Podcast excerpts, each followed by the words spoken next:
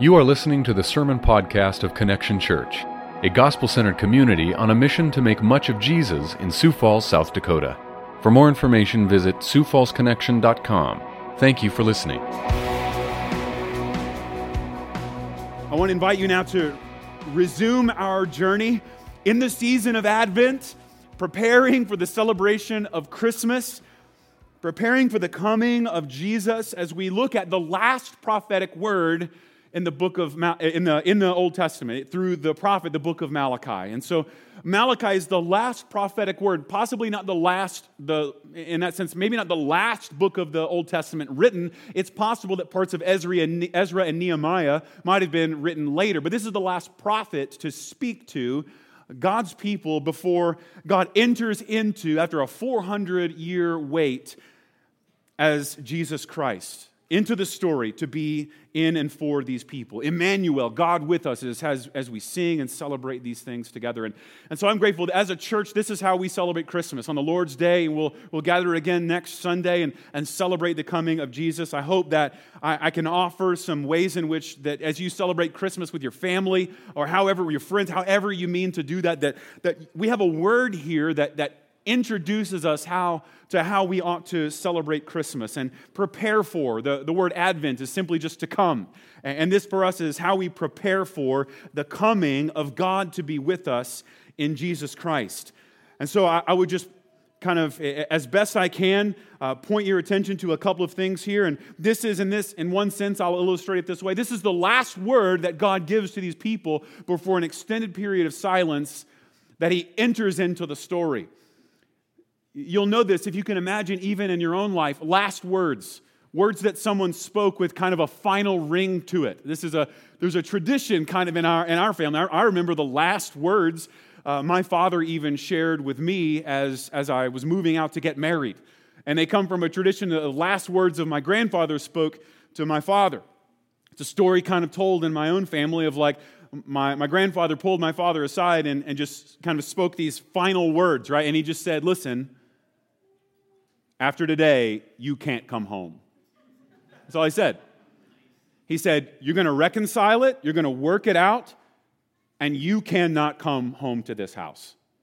Right? It was, it was kind of this prophetic, it's like the last word, right? It's like, this is where you're going, this is what you're doing. And and this is what we expect, right? We have a tradition of last words in my own family, but but last words are, are powerful. If they're the last thing you know you're going to get to say or the last thing you know you're going to get to hear, they have weight to them. And that's what the prophet Malachi serves for us as, as many ways like the book of Revelation for the Old Testament. It's like this last little bit where we begin to wait for, in faith, the coming of Jesus to enter into the story. Simply, similarly, as Christians, see the book of Revelation as a as an invitation to anticipate and patiently wait for Jesus to come back and make all things new. And so this messenger, Malachi, we know very little about him, but he has been speaking to us through the, the, the voice of God here is, is coming to his people through Malachi, through six disputes, that is, disagreements, preparations for for what, what they ought to be doing and how they ought to be reflecting and repenting and responding to Jesus entering into the story. So we're going to read, beginning in verse seventeen, the fourth, fifth, and sixth dispute in this book. So you, you'll see here, there's three different sections, the fourth, fifth, and sixth dispute. They're like disagreements that take place between God, through the prophet Malachi, and the people who have rebelled against God. They're, they're the post-exilic period. Remember in Lamentations, we were walking through the book in which the people were being exiled, sent out, scattered to Babylon. Everything was destroyed. And, and generations later, they moved back into Jerusalem, began to rebuild, and yet in this post-exilic period, after the exile, things were not what they had hoped. They were disillusioned and disappointed. Can you relate? Disappointed in the way that things had turned out. Welcome to twenty twenty. And I want you to see this timeless word is for all of us who patiently wait for and hope for resolution, repair to what's broken. So beginning in verse seventeen of chapter two, "You have wearied the Lord with your words, but you say, how have we wearied him? by saying, everyone who does evil is good in the sight of the Lord, and he delights in them. Or by asking, where is the God of justice? Behold, I send my messenger, and he will prepare the way before me. And the Lord whom you seek will suddenly come into his temple, and the messenger of the covenant in whom you delight, behold, he is coming, says the Lord of hosts. But who can endure the day of his coming? And who can stand when he appears? For he is like a refiner's fire and like a fuller's soap. He will sit as a refiner and purifier of silver, and he will purify the sons of Levi and refine them like gold and silver, and they will bring offerings in righteousness to the Lord. Then the offering of Judah and Jerusalem will be pleasing to the Lord, as in the days of old and as in former years. Then I will draw near to you for judgment. I will be a swift witness against the sorcerers, against the adulterers, against those who swear falsely, against those who oppress the hired worker in his wages, the widow and the fatherless, against those who thrust aside the sojourner. And do not fear me, says the Lord of hosts. For I, the Lord, do not change. Therefore you, O children of Jacob, are not consumed. From the days of your fathers you have turned aside from my statutes and have not kept them. Return to me, and I will return to you, says the Lord of hosts. But you say, how shall we return? Will man rob God? Yet you are robbing me. But you say, how have we robbed you? In your tithes and contributions. You are cursed with a curse, for you are robbing me, the whole nation of you. Bring the full tithe into the storehouse, that there may be food in my house. And thereby put me to the test, says the Lord of hosts, if I will not open the windows of heaven for you and pour down for you a blessing until there is no more need. I will rebuke the devourer for you, so that it will not destroy the fruits of your soil, and your vine in the field shall not fail to bear, says the Lord of hosts. Then all the nations will call you blessed, for you will be a land of delight, says the Lord of hosts.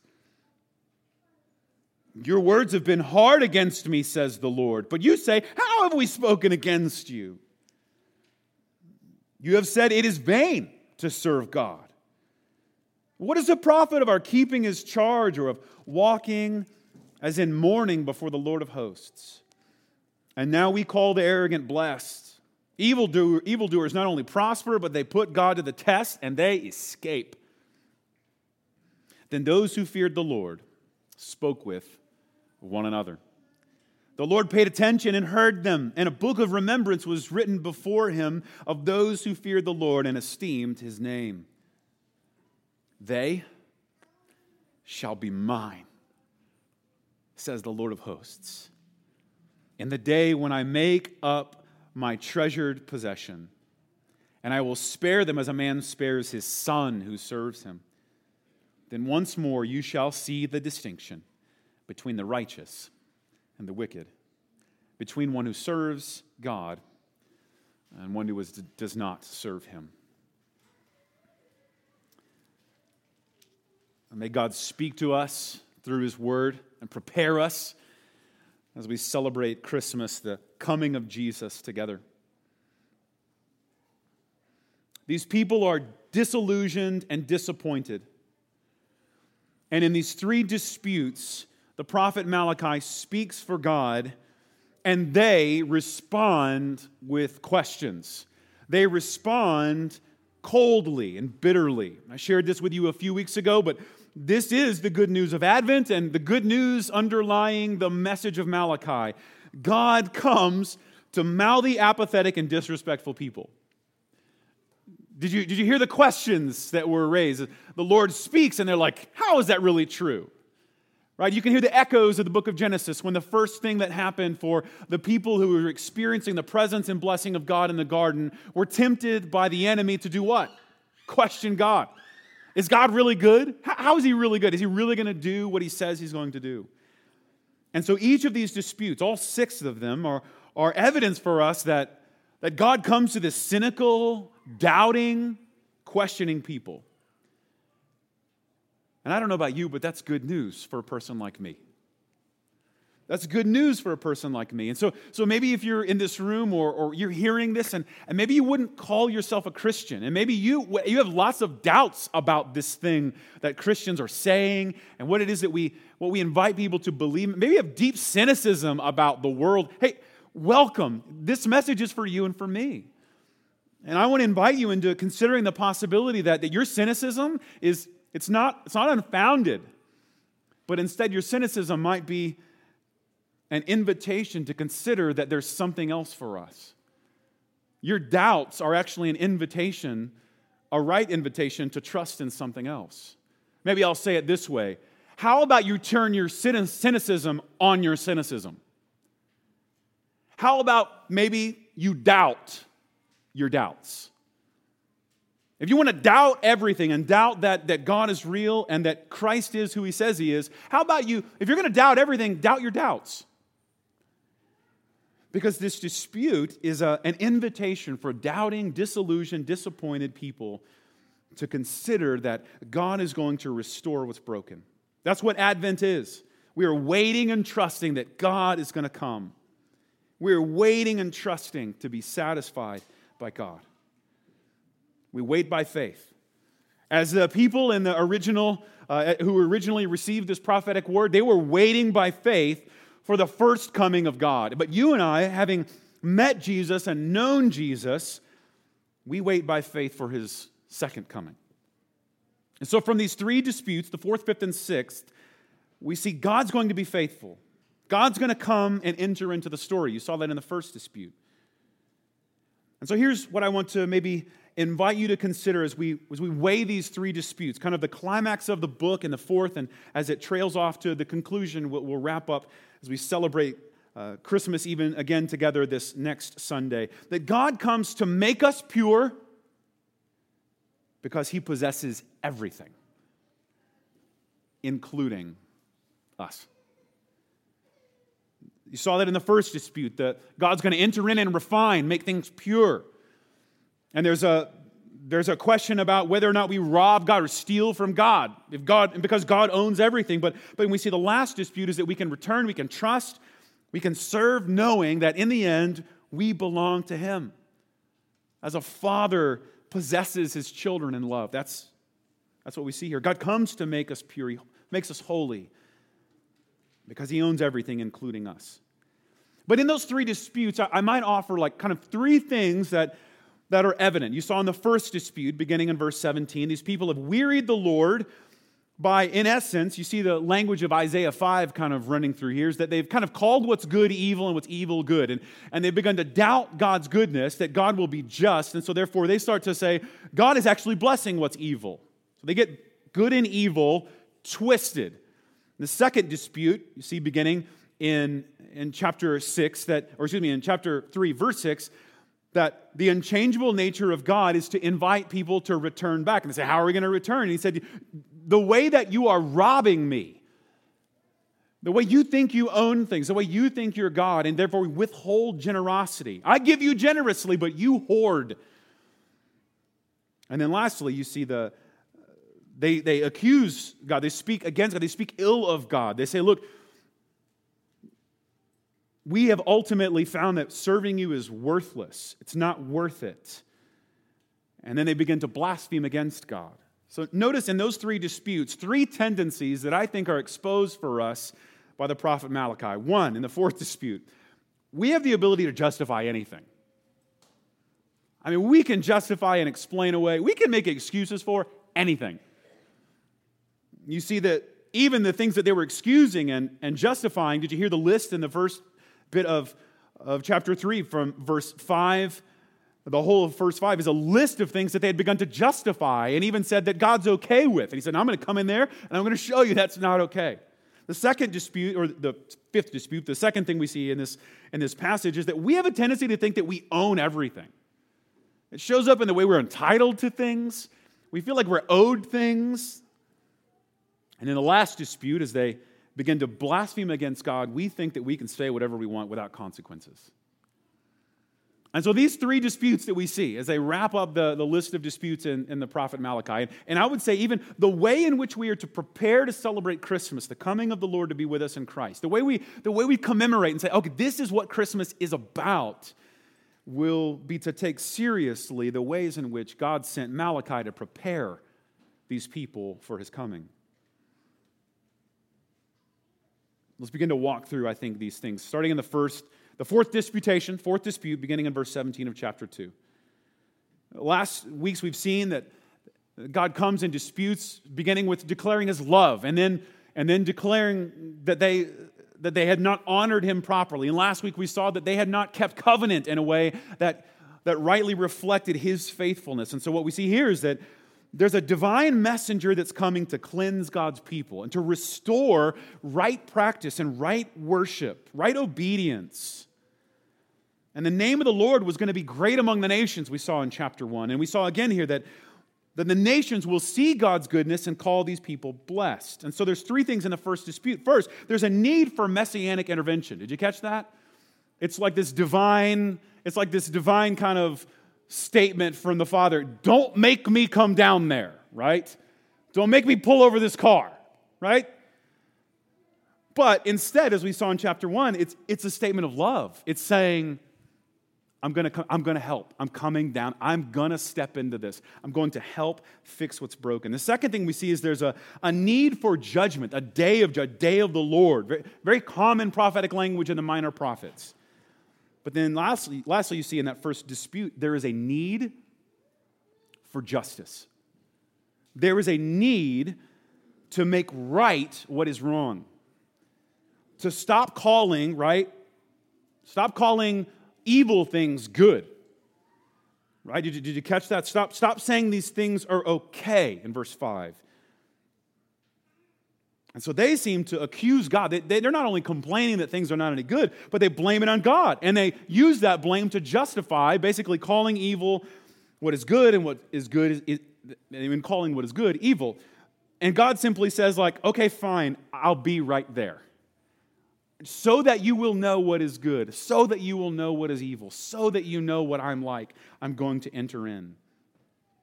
And God says he's going to send a messenger. Did you catch that? Verse one, chapter three. I will send the messenger. He will prepare the way before me. All right? So this is exciting as we celebrate the, the fulfilled prophecy of Christmas. This is, this is the story of John the Baptist, right? We saw this last Christmas as we saw like kind of the precursor of, of Elijah and, and, the, and the powerful and miraculous birth of even Samuel. And, and then we saw last year the, the powerful and miraculous birth of Samson. All of them preparing. All of them appetizers for the one that is to come. And the messenger's going to come, and then he's going to, as he makes the way, the, the Lord whom you seek is going to enter into his temple. What I want you to see here, probably more than anything, is that if God draws near to us without purifying us, we'll be consumed. If God rejects that which is evil, if God can't stand that which is evil because he's holy and perfect, that's a problem for you and me who are sinful and flawed. And when we cry, like, come, Lord Jesus, come. That, like, that's cool if he's coming with mercy, if he's coming with grace, if he's coming to fix what's broken. That's great. But if he's coming to eliminate and wipe out that which is evil, that's a problem for us because that would include us. But hear the good news in this. God moves toward us. The emphasis here is not on our movement toward God. Did you catch that? The emphasis is on God's movement toward us. I'm coming down there. I won't leave you alone. The accent is on God's actions for us, not on our actions for him. The spotlight is on, the spotlight is on God's faithfulness, not on ours. Think of it this way. The spotlight is on God's character, not ours. And that's amazingly good news. That's amazingly good news, because if he comes in person to wipe out all that's broken, then we'll be the first thing he wipes out. This is incredibly practical for us as we prepare for Christmas, but also as we live as a, a body of believers in our city. Most people assume that the local church is simply like a place where good people get together. This is where the moral people, this is where the well-dressed, upright people, this is, this is where they get together. That's what the church is. And you see this in, in the way people talk about the church, what's acceptable in the church, right? You heard this? In reality, the church is a group of guilty people who gather to be reminded that God moves towards us. We gather to remind one another of what Christ has done for us. We gather to remind one another we are safe from the judgment that we rightly deserve. Jesus is the one who has now made us right, pure, and forgiven. And so, friend, you can dispense with the efforts to look like you have it all together. You can dispense with the efforts to clean yourself up. And instead, you can be reminded God will come and do that for you. God will come. And a right and good declaration of Christians is that God has done for us what we could never do for ourselves. Now, on the other hand, by all means, if you think I'm wrong, if you want to keep on cleaning yourself up, if you want to keep on trying to earn the love of God, good luck, okay? Have at it, right? You want to be perfect and sinless for the rest of your life? Here's what I'll say. Good luck with that, okay? But when you realize that's a failed endeavor, I want you to know, by the grace of God, the people of God, the church, will have its doors wide open for you to come back and admit what's true. That in spite of your inability to make yourself good, God is in His mercy moved towards us to demonstrate what is good and make us clean. So friend, when you fail at living a clean, spotless, and right life, right? And even when you fail to live up to the standards that you hold people to, right? You know what that's like. Remember, in that dissonance, in that disappointment, that you were never meant to trust in your ability to do that anyway. And God has promised to come and do for you what you could never do for yourself. These people began to justify evil. As if to say, if God hasn't punished this yet, then it must be okay. Did you catch that? These evil things, they're okay in the sight of the Lord.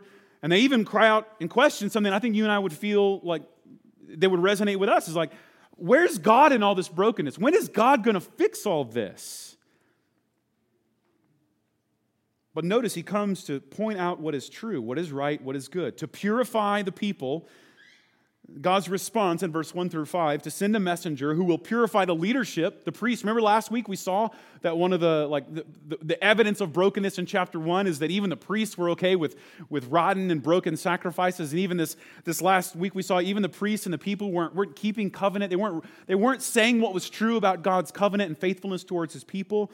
And good news, we saw last week that like Joe invited us, pray for the leadership, pray for pastors, pray for leaders, people who, as he said here, as we saw in chapter two, people who guard the knowledge of God.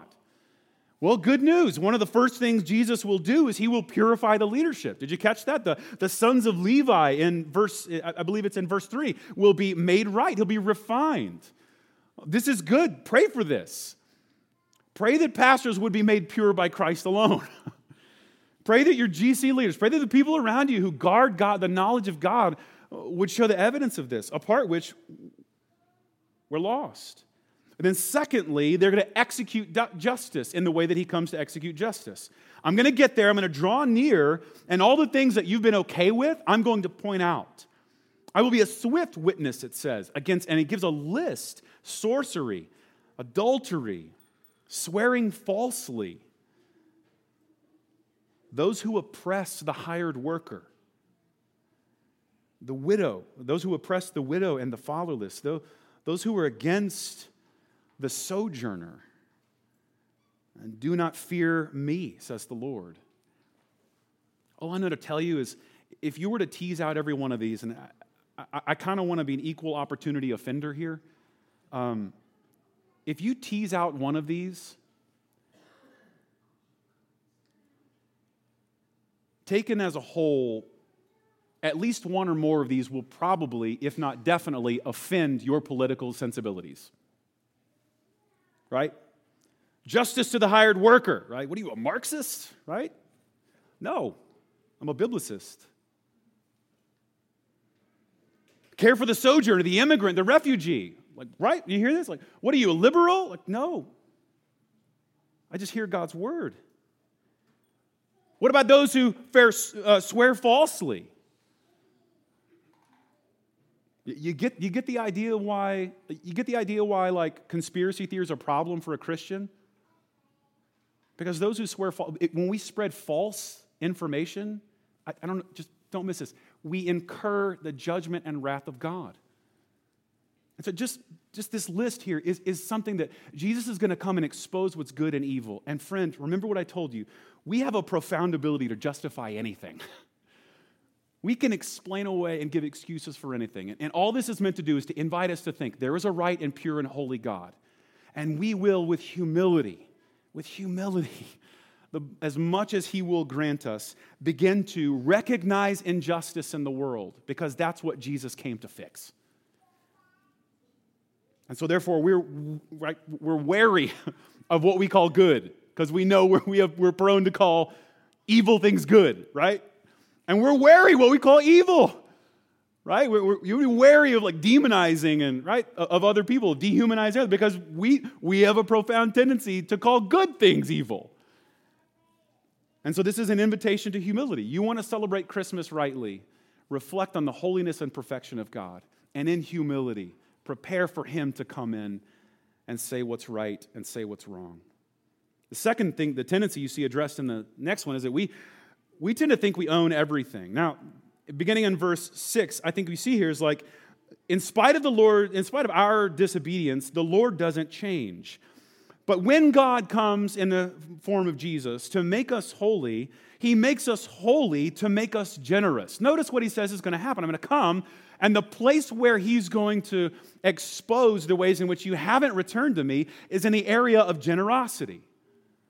Now, I just want to warn you, if you have any background in the church, Malachi chapter three, this is the part where the pastor pulls out Malachi chapter three and beats people over the head with it to get money. This is the show me the money passage of the Bible, okay? There's two problems with that, and they're why I won't do that today. One, the profound generosity of the people in this room. You in this room like have been so generous. Our church gets to like be on mission, equip people. Uh, we, we get to we get to do like there's just so many blessings we get to enjoy, and they're all every single one of them because someone has been generous. This again, as we like we're sta- I'm standing on a stage full of equipment that we didn't buy, that someone bought for us, right? I'm I'm I'm sitting around with enjoying gifts that someone else gave to us.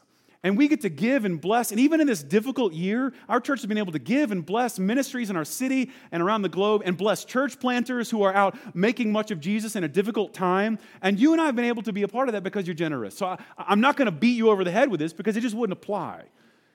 Generosity has been a value that we aspire to as a church. And I just all I have to do here is to commend you. Thank you. But the second reason why I'm not going to do that is that's not the context. The context is not their relationship to money. The context is their relationship to the Lord. Money is not the problem. Notice that list of tithes and offerings. This isn't explicitly a sermon or a passage about tithing, although it mentions tithing and contribution. It's explicitly a sermon about who owns everything. And when they were acting like they owned everything, didn't generously res- reflect the heart of God. Remember we saw last week, to, to not keep covenant, to break promise, that, that's a problem because it says something untrue about God. The same thing is here. When you're not generous, it's a problem because what you're saying is untrue about God, that God is somehow stingy. And so the context of this is about the relationship between God and his people. Namely, they don't really believe that God owns everything. The Lord does not change, but he makes us holy in order to make us generous. He will refine them, and then he will make them capable of returning to them. And the way that they will be able to see that is their offerings. He's purifying these people so that they will demonstrate his generosity to one another and to the world. And so you can't notice in the first dispute, they're changed and made holy. In the second dispute we're talking about today, now they're made generous. But notice, you can't get to generosity in the second part until you address that the Lord is the one who has to make you right. He's the one who refines us, and therefore he's the one of making our generosity possible. Here's what I, I think that means for us. I never want you to give your money ever. Ever, ever, without acknowledging first that Jesus is the refiner and judge. I share this often with you. When we give generously, it's a gospel declaration. I don't ever want you to give to Connection Church or anything out of guilt. We don't give guilt offerings here. I don't want you to give as a sin offering to like make up for something, right? I don't want you to make a, give money as a peace offering, as if to like kind of win someone or something over. Jesus is our guilt offering. He's our sin offering. He's our peace offering. He is a sufficient sacrifice. His offering is perfect and makes it possible for us to respond in generosity. He gives the gift you could never buy. If you give first and get the object after, that's a transaction. That's buying. That just makes you a consumer. But notice the order of the dispute. If he gives us his holiness and his righteousness, and then we just respond in giving, then we're just We're just simply responding to his generosity. Generosity is a return to him. I'm going to illustrate this in a, in a way. Um, Austin, would you do me a favor? Would you come up on the stage with me? I'm going to illustrate a point here. He does not know I'm doing this. I did not ask him for permission to do this, which is why he'll never forget this object lesson, and you won't either. Austin, I'm inviting you up here without telling you this, partially because you're so servant-hearted and kind. You're the least likely to punch me for doing this. Just want you to know that. There's other people that would punch me for that. You wouldn't, and I love you for that. Do you believe I love you? Yes. I'm going to start with Malachi chapter one, right? I love you. Now, how, do, how have you loved me? I chose you. I didn't choose any, I didn't choose any of these clowns. I chose you. Okay? I'm going to give Austin one hundred dollars. Oh, yeah. Not so funny anymore, right? Pick me, pick me. Nope. Jacob I loved, Esau I hated. Here we go. So I'm going to give you one hundred dollars. And you you agree. You, have, you haven't worked for me this morning. You haven't done anything for me. I don't owe this to you, right? You haven't done anything to deserve this, right? Okay, so I'm going to give you one hundred bucks, okay? And I have one request. Like you, that, that one hundred, I didn't like take that from you or something. That's from my, that's, that's my money, okay? I just gave you one hundred dollars. I have one request of you, okay? Whatever you do, whatever you do, I, I want to, every bit, whatever you do with that money, I want to you I want you to be able to acknowledge where you got that money. That's it. That's all I want. And I want you to therefore give accordingly, like invest in things that I think you should, that, things that would reflect me, right? So tithe, contribution, give, give to, maybe think about giving to Connection Church, give to the, give to the building fund. And, and here's the thing, later I'm going to ask you what you gave to. I'm going to literally accountable, right? I'm going to hold you to account. Hey, what did you give? And all I'm asking is that you enjoy that. Enjoy that in a way that you acknowledge where it came from, right? If you take someone out to eat with that, just say, hey, man, this guy gave me some money I didn't earn. I didn't even earn, right? So I'm, I'm going to give you this money. You didn't earn it, right? We agree. If I hear later you're like tweeting or like putting on like, I earned one hundred dollars today. That's a lie. You don't believe him. And all I want you to do is to whatever you do with that money, acknowledge where you got it. That's it. And whatever you do, give in such a way that reflects how you got it. Is that cool? All right, you can take a seat. I think if you, you should, yeah, thank you. You should applaud that. He's too kind-hearted to want to punch me, but later he, he will think of it and wish he had. Friend, that's it. That's giving. That's the tithe. It just simply, we the, the word tithe just simply means the word tenth. It's just a, it's a proportion. And and Old Testament people gave three tithes, right? Actually gave three tenths. And so here's what I want to say. That's it. That's giving. Acknowledging that you have things that you do not deserve. You did not earn. And so may, oh, no, I earned my money. I earned it. Like, yeah, yeah, but you earned it doing something that you didn't make yourself. So you're smart. Good for you. You didn't make yourself smart, right? So maybe, I mean, maybe you have a strong back and you're good at what you're like. Maybe you're wicked good at, at you know, fill in the blank. And, and you didn't make yourself good. All of those things are a result of someone else teaching you or granting you some gift. And that's all we do. We simply walk around acknowledging, none of this I deserve. We just acknowledge God gave it all to me. And so therefore, I'm going to do what rightly reflect, reflects his heart. Now, granted, if if if I tell Austin, hey, get, you better give this money to this thing, and, and he just goes, no. Notice, that's fraud. Did you hear the language? That's robbery. You're not rightly acknowledging the purpose of that gift and that money. And that's all I want to illustrate for you, is these people... Again, the goal is the goal isn't to raise money on this one. The goal is to reflect on how money reveals your heart. And the goal is to reflect in our own hearts the generosity that God has shown to us. That while we were yet sinners, Christ died for us. In God's love, he gave, right? For God so loved the world that what? He gave. You cannot talk about the gospel without talking about generosity and sacrifice. The generosity of God, emptying heaven to, to win back his sinful, wandering children. And the sacrifice that Christ has laid down his own life to ransom your soul and mine. We don't deserve it, and now we just walk around and like marvel. I can't believe I have this. I can't believe he did this for me. God makes us holy to make us generous. And so therefore we acknowledge that all things belong to God. Malachi tells us, and to believe and act otherwise is stealing. Right? Like, do you hear the rhetorical question? Can man rob God? Right? It's like, you know, I don't know, just imagine that. Like, hey, where'd you get that? I stole it from God. Right? Like, that, how, how'd you, you stole it. From God. He's, he can't get it back. You, okay, all right. You're going to hide it somewhere where he can't find it? Right? Like, it's a rhetorical question. It's silly. Like, how, if God owns the universe, if God created everything and sustains everything, it's like, how would you steal from him? And that's the point. If God owns everything, then we just live in, gra- in glad faith, and we live in the, in the light of just, just being recipients of his kindness. We acknowledge that God owns everything. Our resources, our time, our treasure, our talent. It's just simply a response. The realization that we have all these things as a good gift. Our church has been incredibly generous in this area. And I think it's because, I think, because the Spirit of God is working in our hearts. I only want to warn you against two things. The difference between buying and throwing away.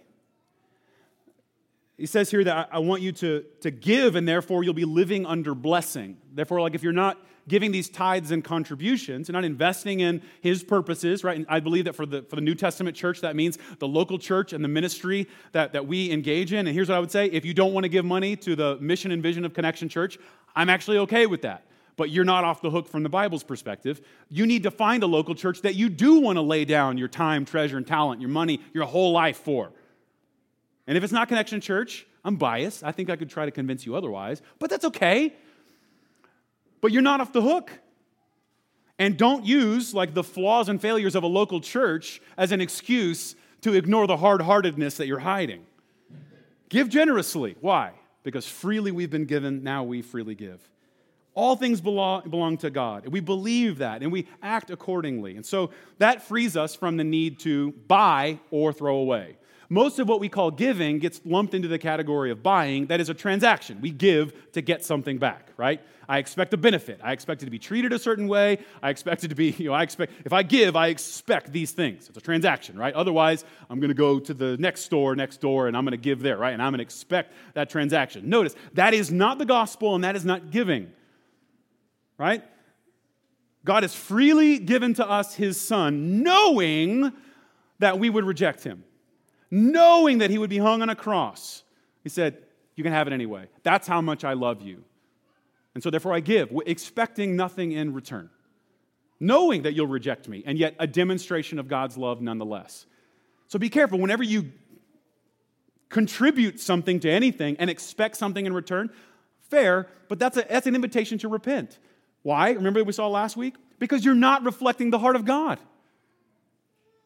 God isn't sitting around going like, you owe me, right? He's not sitting like, you haven't measured up. And that ought to be freeing for some of you. He gave out of the overflow of his own delight. He loved the world that he gave. And so that frees us from the temptation to be entitled and to buy. The second thing it frees us is from the temptation to simply throw away. And we saw this. This is a reflection of chapter one. They were giving, not their best, but they were giving what was left. That's throwing away. That's not giving, right? If you're just like, hey, I've, I've done all the things I want to do, and now with the leftovers, I'll consider what God's will is for my money, right? That's that's not giving. That's throwing away. That's, that's again, in, in a middle-class society, we get to call that disposable income. What a great, what a, what an oxymoron, right? Like, it's just, eh, throw it away, right? That's not giving. Giving is not simply hoarding for yourself what you need, and then whatever's left over, you, you kind of let go of. Giving is when you recognize, man, I'm going to do without. I'm going to sacrifice knowing that he'll care for me. Did you see how we're freed of that? It says, test me in this. This is the only time in the whole Bible that says this. In fact, later in the passage, people are rebuked for testing the Lord. But there's this weird thing. He's like, it's as if the Lord is saying, I dare you to be generous. I dare you to be generous and see what happens. I dare you to see. Now, now this is where often this is co-opted by what we call the prosperity gospel, the belief that we give so that God will give us health, wealth, and, and we just we just know that's not true because of life and the New Testament. In this world, you'll have trouble, but take heart, Jesus said, I've overcome the world. So you, you won't experience treasure or health or wealth in this life. You might. That'd be a blessing and good for you. Be generous with it. But that isn't our hope. Our hope is that our secure faith, our, our secure future is, is that our health, wealth, and prosperity is wrapped up in the Lord of hosts. We're going to be in his presence. We're going to be walking on the streets of gold. This idea that like you can buy the Lord's blessing is, again, it's, it's a false gospel that unfortunately prosperous Westerners has, have exported around the world. You will suffer. And yet, here's the thing, God's grace will be sufficient. You don't have to hold tightly to this life, to the money you have, to the time you have, because the Lord will redeem every single bit of it. The last section is this. The sixth dispute, beginning in verse thirteen to the end of the chapter. The people have ultimately overruled God. We can now speak rightly of God because we belong to him. Did you see that in verse thirteen? Their words have been hard, right? He's, he, the Lord is saying, like, you have blasphemed against me. You're blaming me for things. You're, you're speaking ill of me. And yet, you can say what's true of me. Why? Skip to the end. Verse seventeen. They shall be mine. So notice, they were, they were saying something untrue about God. They were blaspheming against God because they didn't realize that they were, that they were God's very own possession. And so therefore, they were mad at God. They thought God was letting evil happen. They thought God was going to abandon them. And yet his response, look, as you reflect on this, you will come to find that I, I am faithful to you. You can trust me. We can speak rightly of God because we know that in Christ we are his possession. He has bought us back. And you know what speaking rightly of God is? Call it worship. You can sing songs in the midst of a pandemic. Saying rightly and accurately who God is because we know we belong to him. We know that this life is but a breath. We are but dust, we're a vapor, we're like grass, and yet the Lord is mindful of us because he is our Father. We belong to him. Did you, did you hear that? As I'll spare them as like a son. I'm gonna, I'm gonna be a refiner's fire, but in the end, I, I love these people because they're my children. So friend, like them, do you think that serving God is a waste? And therefore think you can speak against him? Maybe you wonder, what's the point in all this?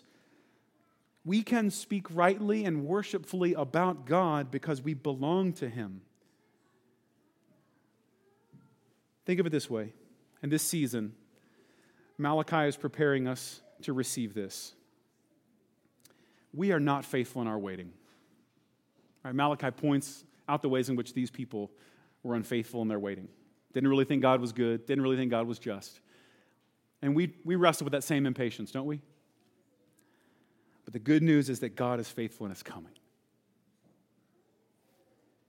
As unfaithful as we might be, as, as much as these words might hit home for all of us, as, as we're, we're so callous towards injustice, right? We're, we're so cold and we're so entitled as we see our possessions. We're, we ultimately like doubt and are cynical towards God, and we're unfaithful to him. We're not patient waiting for him to make all things new, and yet he is patient and faithful in his coming. And this week, as you celebrate Christmas, remember, friend, as unfaithful as you and I are, as entitled as we tend to act, as much as we tend to not acknowledge where all good gifts come from, he still lavishes them on, the, on us. He still returns to us and moves toward us. He's faithful to us. So friend, in Christ, God's come to make us pure. We're generous because he possesses everything. And on the top of that list of his possessions that grant us hope in the midst of a hopeless situation is that one of his possessions is his very own children. Jesus comes as a king to demonstrate this to us, and my invitation to response here is simple. One of the hardest parts about Christmas is not that Jesus comes to take up his throne. One of the hardest parts about Christmas is that he has to dethrone all the things we've placed on his throne. One of the hardest parts about saying that the king has come is that we are so prone to sit in his seat. And one of the most difficult things that we acknowledge at Christmas is the season of Advent, reflecting on these last words as Malachi invites us to, to prayerfully consider, is that when Jesus comes to refine and to purify, right, to clean off his throne, we have to admit the fact that he should rightly clean us off of his throne. We have to dethrone, we have to be dethroned before he can sit on his throne. And so we're quick to say, come Lord Jesus, reign over all of this mess. But the invitation that Malachi offers for us is not just to simply say, Lord Jesus, come reign over all this mess. It's to say, come Lord Jesus and reign over me. I'm in desperate need of you to come make me pure, to make me generous, to make me yours. In a moment, we're going to respond in obedience. We're going to declare God's word in song in just a moment, but, but we're going to do so preparing, as First Corinthians eleven tells us, to celebrate communion, the Lord's Supper, a, an act of faith in which Christians respond. I'll read you what the apostle says, that Apostle Paul, that he received from the Lord what he also delivered to the church, that the Lord Jesus, on the night when he was betrayed, he took bread and he gave thanks and he broke it and he says, this is my body, which is for you. Now do this in remembrance of me. In a minute, we're going to do that. He says, this is the cup of the new covenant in my blood. You'll do this as often as you drink in remembrance of me. And so we'll respond in, in faith. And so here's what I'll say. If you're, if you're in this room and you're not a believer, well then, then I want to invite you, don't, don't take part in what we're about to do. Uh, you don't have to feel pressured or obligated to participate in it.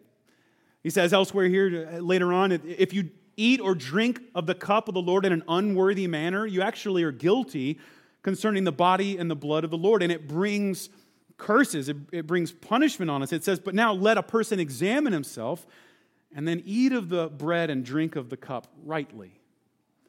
And so if you're not a believer, eating this bread and drinking this little sip of juice would be just a very dissatisfying snack. But for those of us who have welcomed the Lord Jesus to take over our lives, to make us pure, to grant us grace we did not deserve, in the presence of faith, it's the most nourishing and satisfying thing that we can imagine. That Christ in all his sufficiency has laid down his life and poured out his blood. and that's enough. Let's pray together as we prepare to take this with one another. God, we thank you for your mercy towards us in Christ. I thank you for this messenger Malachi. We know so little about him, and yet we thank you uh, that he speaks for you. We confess that like the original audience in, in Malachi, we, we we are not faithful in, in preparing for what you are to do. We confess that we, we feel entitled to everything, like we own everything. We we confess that we, we're so slow to, to call evil what it is, and we justify so many things. And we also blaspheme against you. We complain against you and rather than crying out to you. And yet, in spite of all of these shortcomings on our part, you have demonstrated your faithfulness to come and to be with us and for us in Christ. I thank you that this baby born of a virgin that we commemorate this week, laid in a manger, poured out his life for those who betrayed him. I thank you that he hung on the cross to take the place that I rightfully deserved, and his blood was poured out to pay a penalty that I rightly owed. But Lord, as we reflect and think on these things, might we partake in this supper, partake in this meal, this, this satisfying act of faith in which we remember your sufficient sacrifice. Might we do so in such a way that speaks rightly of you, of your generosity, of your goodness towards us, of your care towards us, like a father loving his children. Might we respond in faith as we partake in this. Might we reflect as we declare these things in song. In Jesus' name we ask all these things. Amen.